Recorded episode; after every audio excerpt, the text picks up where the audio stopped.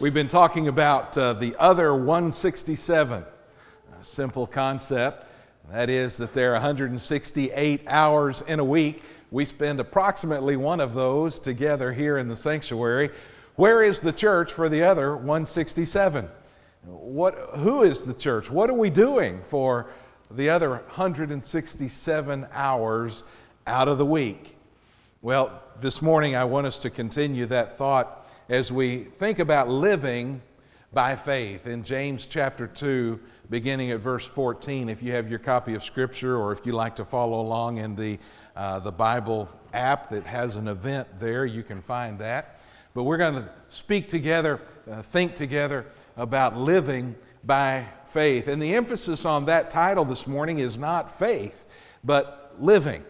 And the reason for that is we get together once a, uh, once a week. We're in here for um, a little over an hour, and we're talking about faith, and we're experiencing faith, and, and we're expressing our faith.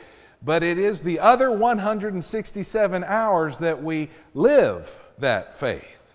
And those are the hours that I want us to think about as we consider living by faith. Look with me, if you will, then in James chapter 2, beginning at verse 14. He says, What good is it, my brothers, if someone says he has faith, but he does not have works? Can that faith save him? Let's think about that for just a moment as we consider the uh, the first thing that we can learn from the text we're going to look at today, and that is that faith is more than words. He says, Somebody says that they have faith. What good is it if someone says he has faith but does not have works? You say, Well, well John, you, you keep telling us over and over and over that we're saved by grace through faith and not by works. And now James seems to uh, raise a question about that. He says, If you have faith and no works, can you really be saved? The reality is, we are saved only by grace through faith. However, if that faith is real, it will be demonstrated in our lives if saving grace comes to us because of our faith in Christ, then that faith that we put in Christ is going to be real enough that it shows up in how we live, in what we do. James even kind of asks the question if I look at your life and I don't see any kind of Christian work, I don't see any kind of service, I don't see any kind of true love, then how am I to believe that you're telling the truth when you say you have faith? I read recently about a, a little boy that went to see a ventriloquist act, and little boy got to sit right on the front row. So, off and on through the act, the ventriloquist dummy would kind of look at the little boy and have a conversation with him, and then the, he'd get back to the, to the act and whatever. And, and when the show was over, the little boy came straight up to that ventriloquist dummy, and the ventriloquist quickly moved to, to get everything back in place, you know. And the little boy was talking to the dummy, and the little boy said, Oh, I think I, you're just so fun. I want you to come to my house and play with me. And the ventriloquist t- tried to kind of work around that two or three times, but the boy was just insistent. I think we could have so much fun. I want to be your friend. I want you to come play. And finally, the ventriloquist said to the little boy, The dummy doesn't really do anything, he just talks. And as I read through that short story this week, I realized I know some folks who don't really do anything, they just talk. Do you know anybody like that? Do you ever see anybody like that in a mirror? You see, if our faith is real, it has to be more than words. There's got to be more to this Christianity than just singing the right words on Sunday or saying the right words when we're around our church family. If faith is faith, then it's actually going to affect how we live and it's going to show up in the things we do. What good is it, my brothers, if someone says he has faith, but he does not have works? Can that faith save him? In the Sermon on the Mount, Jesus said in Matthew 7 Not everyone who says to me, Lord, Lord, will enter the kingdom of heaven, but the one who does the will of my Father who is in heaven. You see the emphasis in the verse, the difference between says and does? Not everyone who says, Lord, Lord, really lives under my lordship. Because if they lived like I was their Lord, it would be clear that they are mine. But if they don't live as if I'm their Lord, then I'm not their Lord. It doesn't matter what they say. So, not everyone who says, Lord, Lord, will enter into the kingdom, but the one who does the will of my Father who's in heaven, because it is in the doing that we demonstrate the reality of our faith.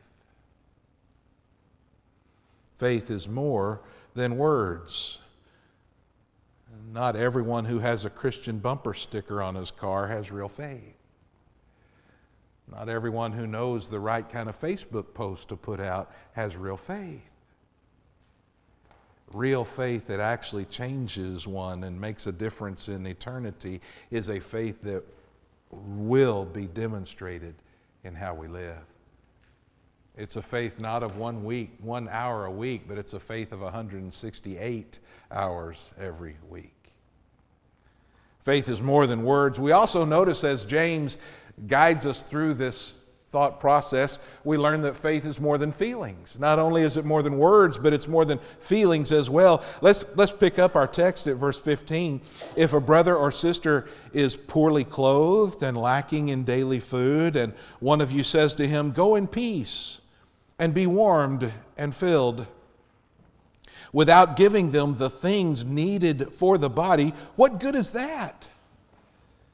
so also faith by itself, if it does not have works, is dead.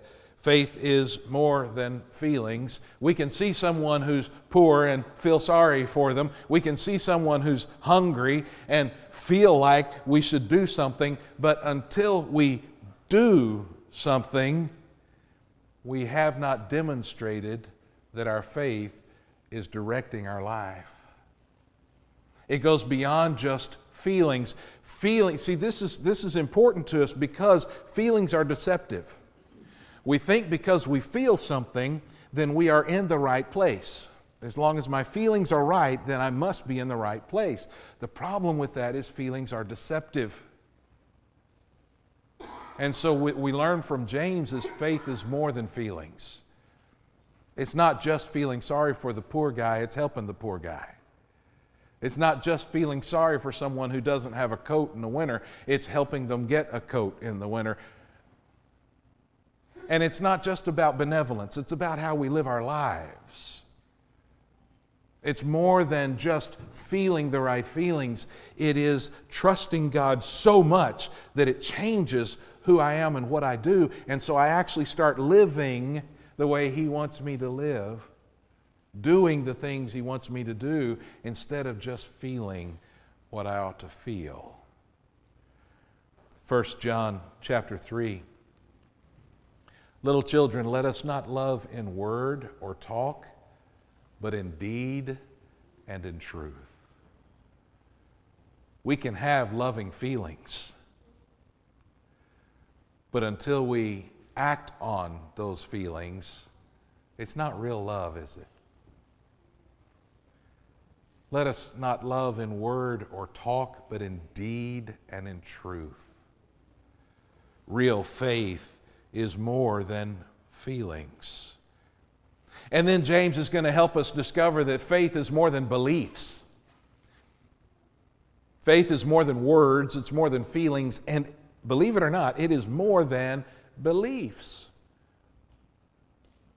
In 18, he says, But someone will say, You have faith and I have works. Show me your faith apart from your works, and I'll show you my faith by my works. And then look at 19. You believe that God is one, you do well. Even the demons believe and shudder. He says, You believe the right thing. Well, good on you. Even demons believe that stuff. He says, You believe that God is one. And remember that James is speaking to Jews. And he uses the, what, what's called the Shema. It is, uh, it is the statement based on Deuteronomy 6 and 4. Jews would pray this and, and, and include this in their prayer time every morning and every evening. Twice a day, they would say the Shema and use it in a prayer. Hear, O Israel, the Lord our God, the Lord is one. It's a statement of their faith. And so James says to these Jews, I know you know, you believe the Lord is one, and I'm, I'm proud of you. That's good. But that's not enough, guys, because even demons believe that. There are some incredible stories in the Gospels of Jesus healing people and and freeing them from actual demon possession and demon uh, action on their lives. In one case in particular, in Luke chapter 4, he, he sets these people free of these demons, and the demons came out of many, crying, You are the Son of God. Now look at that. Because if we say all you have to do is believe that Jesus is God's Son to be saved, then that would mean that these demons are saved. Because the demons believe doesn't mean they have put their faith in Jesus. There's a difference. I believe what is a fact, but I have not trusted until I put my life in the hands of Jesus. On another occasion in Mark 5, crying out with a loud voice, he, this is a demon that has been, that has been uh, uh, taken out of a human being, crying out of a loud voice. He said, What have you to do with me, Jesus, Son of the Most High? I adjure you by God do not torment me. The demons know exactly who Jesus was and they believe in God. Can't tell you how many funerals I've done for people that I didn't know. And so often I sit down with the family. I'm just, I'm just hoping upon hope that there's, that there's some way that these folks may, this person may have had a connection with Christ. And so I try to kind of find out what do we need to be talking about in, in this upcoming funeral? And so many times, well, they never went to church, they weren't a good family person, they didn't love us, this and that, but they believed in God. I'm glad they believe in God. That's awesome. But, folks, let me tell you Faith is more than belief. That's why you hear every once in a while somebody will say, Live your life in such a way that the preacher doesn't have to lie at your funeral. Live your life in a way that demonstrates the reality of your faith. If faith is only belief, it's not really faith. I believe that that wooden platform there will hold my weight. That's getting more and more difficult for the platform these days. But I have yet to put my faith in that platform until I put my weight on that platform. Belief is not faith. Belief is intellectual, it takes place in the mind. Faith is spiritual, it takes place in the will, or we could say in the heart.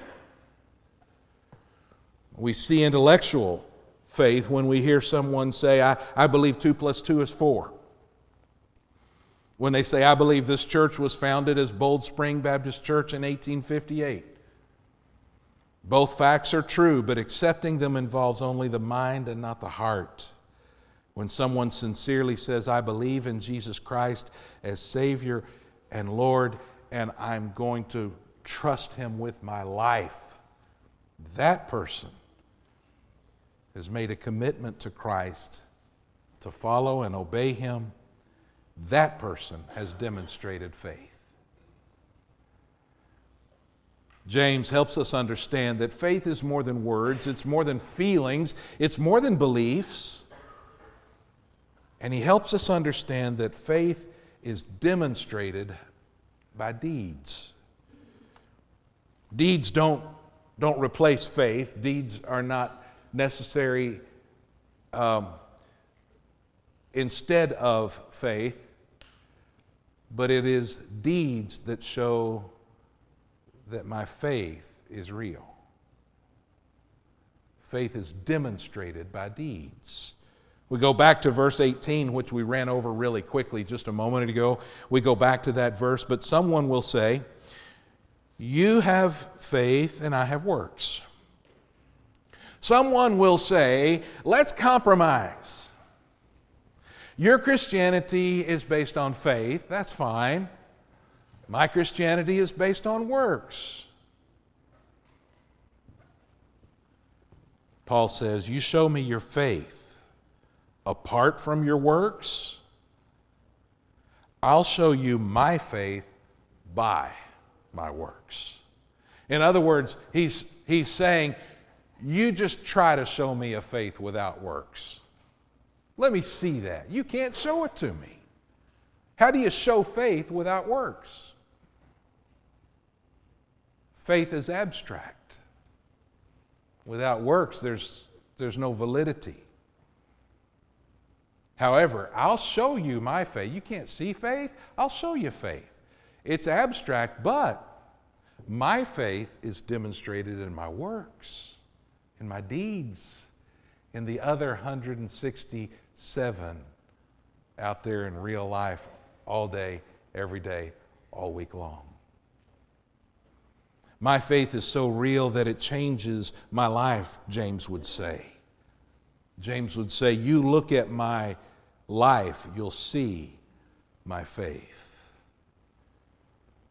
Later on in this same paragraph, he gives some excellent illustrations of that or examples, starting in verse 20. Do you want to be shown, you foolish person, that faith apart from works is useless? Was not Abraham our father justified by works when he offered up his son Isaac on the altar?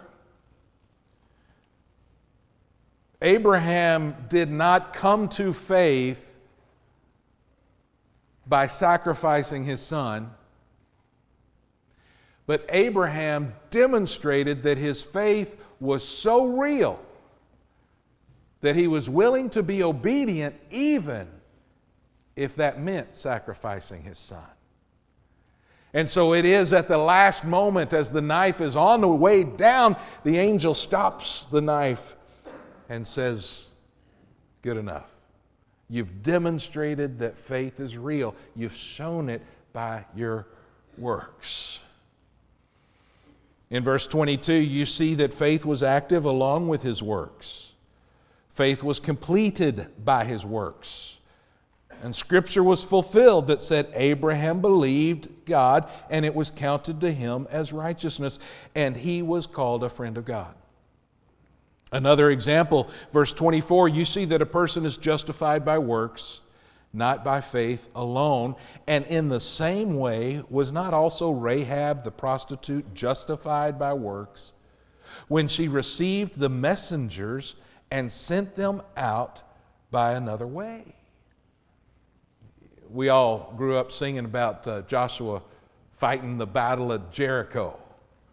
Before Joshua fit the battle, there were some spies that went in to look around and see who's who and what's what. And when those spies went in, Rahab knew that they were God's people. And because they were God's people, she let them stay at her place and protected the, I almost said crib. That's why I hesitate. She let them stay at her crib.